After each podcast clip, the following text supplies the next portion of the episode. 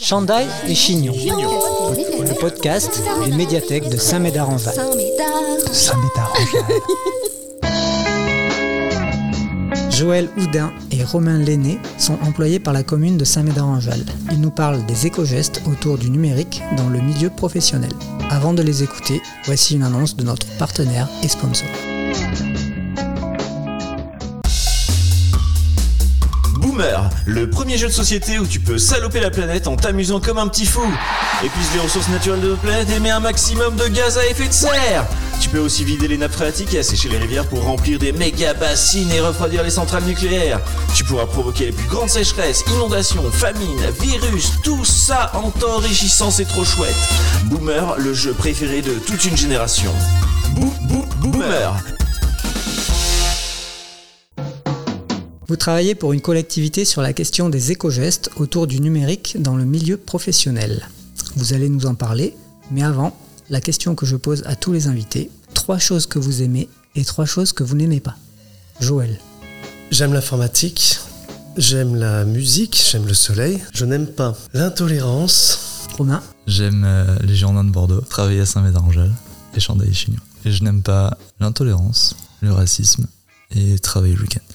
Les écogestes autour du numérique dans le milieu professionnel, de quoi s'agit-il exactement ?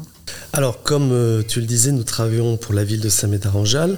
Romain, euh, sur la partie conseiller numérique. Pour ma part, j'ai plusieurs casquettes, euh, notamment la coordination de cette mission. Alors, la ville de Saint-Médard encourage les pratiques éco-responsables. C'est une commune qui a un engagement euh, réel en faveur de la transition écologique. C'est donc euh, bah, tout naturellement que nous avons créé cette sensibilisation autour des éco-gestes dans le milieu professionnel pour un numérique plus responsable. Dans un premier temps, c'est une sensibilisation qui est destinée au personnel de la commune et puis euh, courant de l'été on va la proposer euh, sur des petits déjeuners dans les quartiers de la ville et là on va un peu plus l'adapter pour des éco-gestes au sein du foyer. Donc cette sensibilisation, il s'agit donc de présenter des éco-gestes simples à la portée de tous à appliquer au quotidien dans le milieu du travail ou à la maison. Donc on parle d'éco-geste, mais c'est quoi en fait un éco-geste ? Un éco-geste, c'est un geste simple et banal de la vie de tous les jours, comme aller au travail, au cinéma, faire la cuisine, se laver, jardiner, faire ses courses. C'est un geste que chacun de nous peut faire afin de diminuer la pollution, améliorer son environnement et son empreinte carbone. Et quel est votre constat de départ sur la question du numérique et de son impact sur l'environnement ? Romain ? On a constaté en fait que le numérique prenait de plus en plus de place dans nos vies, que ce soit personnelles mais également professionnelles. Cependant, cette ascension justement du numérique au quotidien n'est pas sans conséquence sur l'environnement et donc notre consommation énergétique est forcément financière. Et quel éco-geste peut-on mettre en place dans le monde professionnel, notamment autour du numérique ? Le fait que ce soit naviguer sur internet, stocker de manière responsable, faire attention à sa consommation électrique, utiliser des fichiers avec parcimonie et avec un poids raisonnable, envoyer seulement l'indispensable par mail. Ce sont en fait quelques bonnes habitudes à prendre chaque jour au travail, dans sa vie personnelle, pour ses connexions ou pour ses échanges, partages et communications. Quel est l'impact écologique des data centers et comment le limiter ? Alors l'un des impacts clés du numérique justement c'est, c'est le stockage des données sur des serveurs. Il faut savoir que les data centers justement polluent énormément du fait que vingt-quatre heures sur vingt-quatre euh, ils ont un besoin électrique et ils ont besoin de refroidir leur système. Et pour l'instant la meilleure façon qu'on ait trouvée pour refroidir ces serveurs c'est l'eau. Et l'eau forcément un jour on va en manquer. D'après nos chiffres, cinquante gigas de données sont consommées, stockées chaque mois par personne sur un serveur. Ça représente dix-huit pour cent de la consommation énergétique du numérique. Donc pour pallier à ça, bah, il faudrait peut-être que euh, les personnes améliorent leur stockage, euh, le tri, l'archivage, supprimer les mails, vider la corbeille. Euh, toutes ces petites choses, ces éco-gestes vont faire que euh, l'impact environnemental sera moindre. Et le mail est peut-être le principal outil de communication dans le milieu professionnel. Que représente-t-il au niveau mondial en termes d'impact climatique ? En fait, ce qu'il faut savoir, c'est qu'il y a trois cent trente-trois milliards d'emails échangés chaque jour.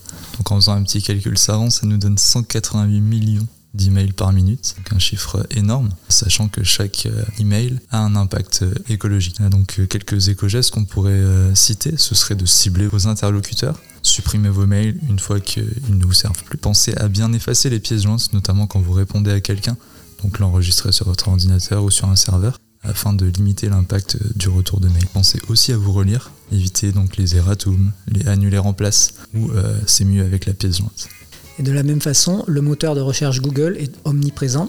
Existe-t-il une alternative plus vertueuse du point de vue environnemental ? Il existe plusieurs moteurs de recherche plus ou moins vertueux et qui respectent l'environnement, comme Engine, Ecosia et surtout Lilo. Nous avons choisi de parler de Lilo parce que d'abord c'est un moteur de recherche français et solidaire et qui finance gratuitement les projets de votre choix.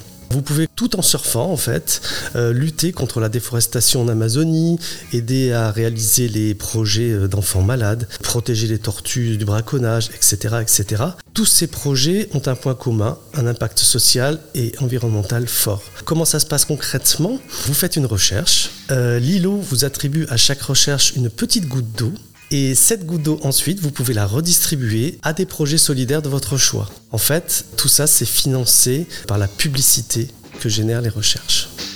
Les gouttes d'eau représentent de l'argent, c'est ça ? Les gouttes d'eau représentent de l'argent qui est reversé chaque mois à ces associations que l'utilisateur choisit. D'accord.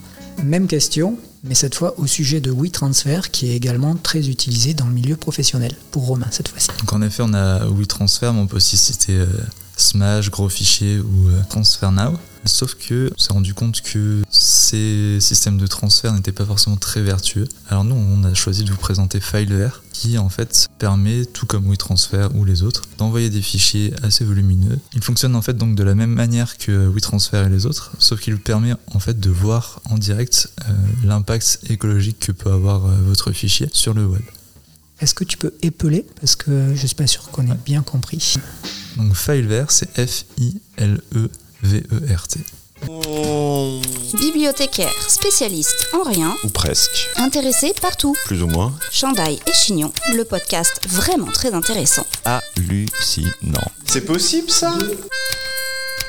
Parlons du papier. Quel est l'état de la consommation de papier en milieu professionnel ? Alors en milieu professionnel, les chiffres que je vais donner sont de grande moyenne. Il faut compter soixante-quinze kilogrammes de papier par an et par employé. C'est un équivalent, pour le, le, le visualiser, de deux arbres. Euh, vingt pour cent du papier est recyclé au bureau, alors qu'à la maison, on va en recycler quarante et un pour cent. vingt-cinq pour cent des documents sont jetés cinq minutes après une impression. seize pour cent ne sont jamais lus ou simplement oubliés sur l'imprimante. Il faut savoir quand même que le papier, euh, on peut le recycler jusqu'à sept fois et le carton dix fois. Quelques petits gestes simples et, et qui peuvent paraître évidents. On n'imprime pas systématiquement tous les documents. On imprime par défaut, bien entendu, en noir et blanc. On recycle le papier qui est déjà utilisé en l'utilisant comme brouillon. On imprime en recto verso. Cela permet de faire rapidement trente pour cent d'économie sur les achats de papier. Et puis, par exemple, quand vous voulez euh, imprimer une page web, bah, il faut faire attention de ne pas l'imprimer entièrement parce que la, la majorité peut-être imprime directement cette page web alors qu'on veut parfois un tout petit morceau. Il y a des, des raccourcis clavier comme le contrôle P qui va permettre d'imprimer uniquement la partie que l'on a sélectionnée. Ou alors tout simplement faire un copier-coller et le, le mettre dans un traitement de texte et ensuite imprimer. Est-ce que ces chiffres ils prennent en compte euh, uniquement le papier de bureau ou, ou aussi tout le papier, par exemple le papier de toilette, euh, tout le sopalin qui est utilisé, ou c'est vraiment que le papier alors, de bureau ? Alors, euh, nos chiffres s'entendent uniquement sur le papier de bureau. Donc du papier à l'encre, comment utiliser moins d'encre au travail ? Moins d'encre au travail. Écoutez, il existe des, des polices que l'on appelle éco-friendly par exemple. Donc avec ces polices, on peut par exemple économiser jusqu'à trente-trois pour cent sur l'encre de nos impressions. Euh, je vais les citer ces polices. Il y a par exemple Sprank Eco. S P R A N Q et un peu plus loin Eco. C'est une police dans laquelle se trouvent des petits trous dans les caractères, euh, ce qui fait qu'on va utiliser donc moins d'encre. Et sur l'impression du papier, on ne va pas s'en apercevoir de ces petits trous. Il va y avoir des micro-bavures qui vont remplir les trous. Donc ça, ça permet d'économiser l'encre. Avez-vous d'autres informations utiles pour travailler de façon plus éco-responsable, par exemple sur le chauffage, le matériel, l'éclairage et peut-être beaucoup d'autres choses ? Romain. En effet, en fait, ça va être aussi des, des gestes qu'on peut très bien appliquer à la maison. On entend souvent « ce n'est pas Versailles ici ». Donc euh, le premier réflexe, c'est de penser à éteindre les lumières en quittant votre bureau ou si la luminosité est suffisante. Euh, quand vous quittez la pièce également, pensez à éteindre la lumière. Mettez euh, votre ordinateur en veille quand vous prenez une pause ou éteignez-le quand vous vous absentez pour déjeuner ou en fin de journée. Pensez à mettre l'ordinateur en veille, pas que l'écran. Baisser la luminosité de l'écran manuellement ou par contrôle automatique va vous permettre de diminuer de vingt-cinq pour cent la consommation électrique de cet écran. Donc c'est pas négligeable. Euh, il faut savoir qu'en fait quarante pour cent de la consommation des équipements de bureau est effectuée la nuit et le week-end. Donc ça s'explique en grande partie par la quantité horaire de la nuit et du week-end, mais c'est quand même un chiffre très important. Pour préserver également votre batterie de téléphone ou d'ordinateur, pensez à recharger dès qu'il atteint vingt pour cent de batterie et de le recharger jusqu'à quatre-vingts pour cent environ, ça va augmenter la durée de vos batteries. Alors d'où proviennent tous ces chiffres ? Alors tous ces chiffres proviennent de l'ADEME, l'Agence de la transition écologique. Ce sont des chiffres que nous avons récoltés sur une période de, de deux mille vingt et un à deux mille vingt-trois. Donc euh, ils sont en constante évolution finalement. Quels outils utilisez-vous pour sensibiliser vos collègues et bientôt donc les habitants de Saint-Médard-en-Jalles ? Pour euh, monter cette sensibilisation, on a utilisé un utilitaire, Kahoot, qui nous a permis de créer un quiz, qui nous permet de proposer un challenge de questions interactives où les participants répondent en direct via leur smartphone. C'est une façon pour nous de dynamiser une audience et de faire passer un message par un moyen ludique sur un sujet euh, des plus graves. Nous leur donnons également un dossier en fin de séance, ou plutôt le, le lien qu'il y a sur le serveur, puisqu'on évite d'envoyer ça par mail donc. Dossier qui contient de nombreux fichiers d'informations sur les écogestes, les polices de caractère qu'on a présentées, et ensuite un compte-rendu de notre sensibilisation. Merci. Merci en tout cas à Chandail et Chignon. Semez vos envies et cultivez votre curiosité en attendant le prochain podcast des médiathèques de Saint-Médard-en-Jalles. Abonne-toi. Chandail et Chignon. Chandail et Chignon. C'était pas très intéressant.